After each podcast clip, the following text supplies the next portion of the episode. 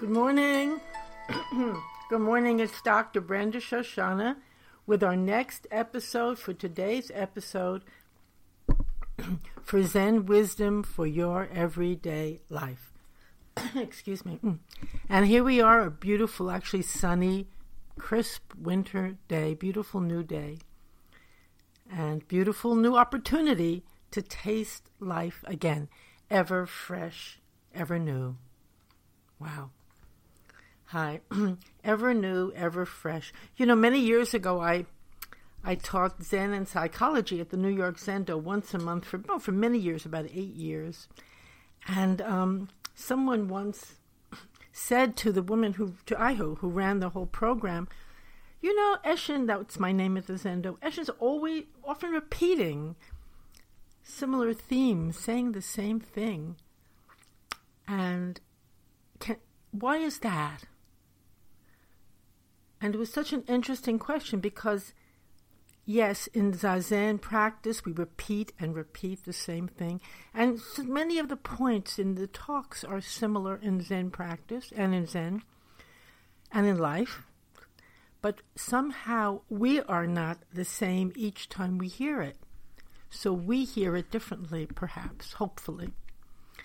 And the point isn't quite the same either. So it can take also a long time to really hear something. We can hear it and hear it, and then one day, oh, yes, now I get it. Now I get it. That happens to me a lot when I reread old uh, Zen books that I love, or sutras, or teachings. Oh, now I hear it differently. Somehow we need to experience our life. And actually, the true teacher is our life itself. It, it softens us, it opens us, it does many things to us to prepare us to hear not only the teachings or the words of a speaker, but just to hear the birds, or to hear the wind blow, or to feel the wind blow. So it's not about not repeating.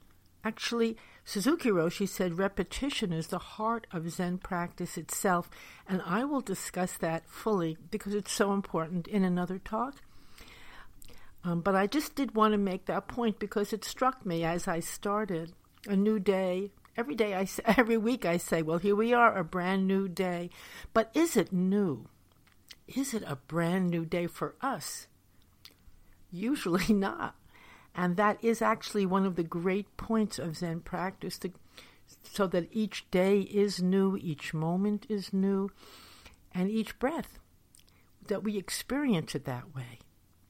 Not stuck in the ruts of our mind that go around and around and around and repeat and repeat and make everything the same, no matter what it is. So anyway, the talk, the name, the title for today's talk is "There is always something, waiting for everything to fall into place."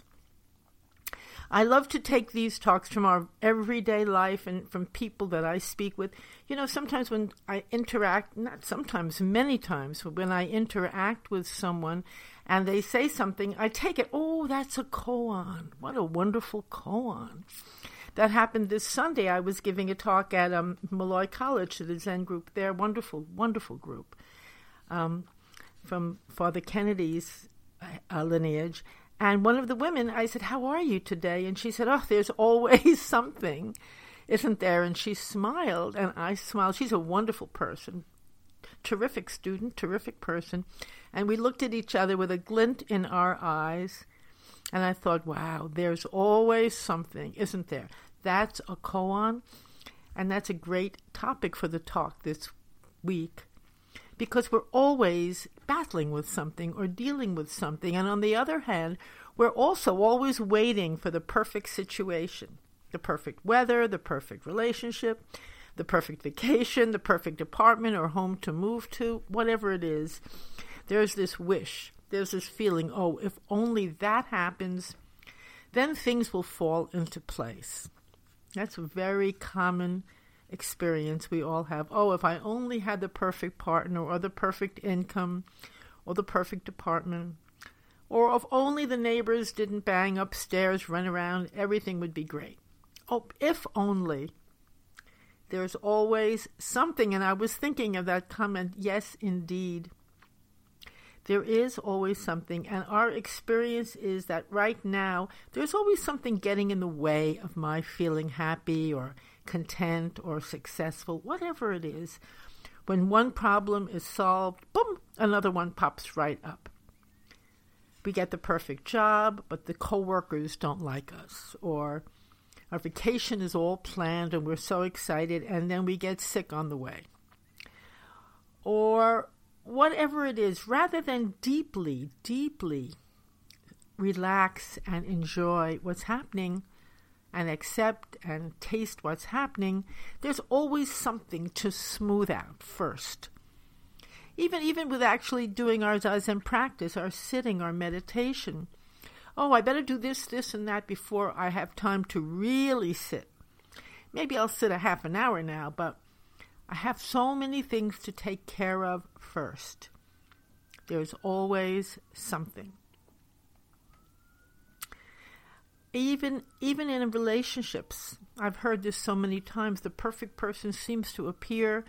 Now my life is complete, I will hear the person say, and then a little while they find out something about that person that just ruins everything. Oh God. It's all over now. Where did the love go? That's a great, that's another incredible koan. Incredible. Where did the love go? Actually, I'm going to do another podcast. Not, I'm not stopping this one ever, but I'm doing another one about love and relationships from the Zen point of view. I'll tell you about that later. But let's stick with our koan. Where did the love go? Where did the happiness go? The question is, why can't we get off the merry-go-round of disappointment? When will life settle down for us and feel whole and complete? These are very important questions. And the, how can it possibly be? Now, this is fascinating that we feel our best, we feel wonderful when we're just sitting quietly doing nothing at all, fixing up nothing at all. That's quite a koan. And that's the heart of our Zen practice. We're racing around trying to fix everything up, and how can it be that everything feels fine? Fixed up, complete, when we're simply doing zazen, sitting. And in many zendos, we just face the wall. Or if, even if we face outward, we're just facing ourselves. Another very important question connected to this is who would you be without your problems, without your story, and without your suffering? Who would you be? What's your identity? What meaning would life have for you then if you had no problems at all? Many people would find that extremely boring in our stories, in our in our battles, we're the heroes, or maybe we're the victims. But this either either we know who we are, we have an identity that we enjoy, a role that we play. Some of us like to be warriors, constantly battling endless obstacles. And this seems to give our life juice and meaning and purpose even though it keeps things in a constant uproar, there's a sense, well, I'm fully alive when I'm battling uh, all my obstacles and I'm fixing things up and I'm winning. I'm winning over circumstances. I'm not letting this happen. I'm taking charge, and that means I'm fully alive and I'm doing what's needed. Very interesting to believe that. That's a very normal, common experience, though a very unsettling one because it takes such a huge toll on our lives. And the reality is, only when we're engaging in this kind of way with the ever changing phenomena of our lives do we get caught in the cycle of discontent and upset. Eventually, sooner or later, even though we play these roles vigorously, even though we do a great job at them, possibly, it takes such a toll. And often, when you get older or when someone is quite ill, and they're looking back over their lives, they're thinking, oh my. When they think of the times of the greatest meaning, it's not when they're usually in that mode. That's just something to think about. Very important. And an alternative. How, when we turn and face the wall, or when we sit down on the cushion or the chair and we go within, turn away from the fluctuating appearances and just be with ourselves, with our breathing, with our koan, whatever we work with, a new sense of meaning and aliveness comes. It's different. It's so beautiful, too. that we don't have to pay any price for it. There's no toll. No one else is harmed. No one else is pushed around. We're not pushed around. We're not harmed. It's so beautiful. In this mode, we allow life to do whatever it wants to do and we don't interfere or get in the way. No interfering. We just are with it. Now, of course, for many that might feel like capitulation or passivity. It's not. It's not. We do take appropriate action spontaneously, naturally, and usually very effectively as needed. But we coming from another point of view. We're not coming from our story or our identity as a hero or a, a, victim or whatever our identity is. We're coming from a different identity, a different sense of self rather than constantly complaining about everything and trying to change everything, when we're in that mode, when we're seated, when we're practicing, we do what we do best. And what is that? We just breathe. we breathe. And we are, and we're aware.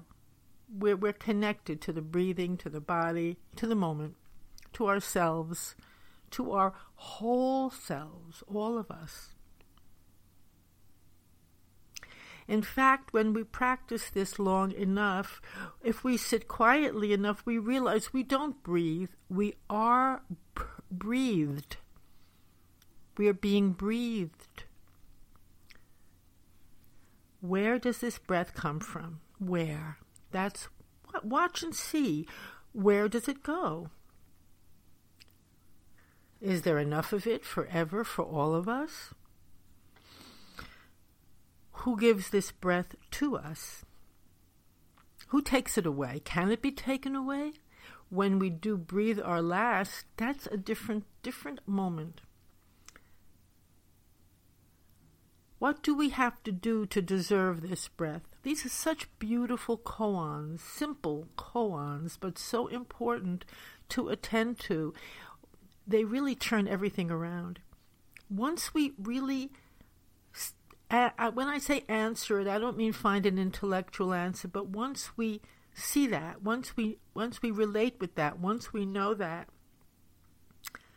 all other complaints and questions, all our st- frantic striving to make things perfect will simply disappear.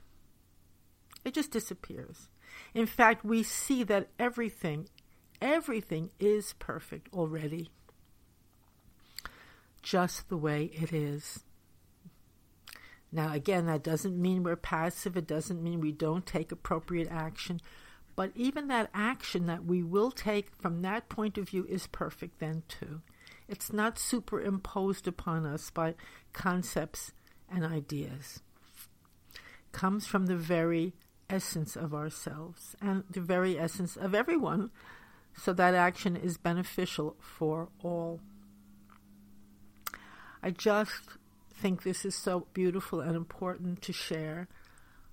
So much. So, just, you know, for the exercise for this week, just take a little while to see what are your battles that you're fighting over and over and over again. What what obstacles keep appearing?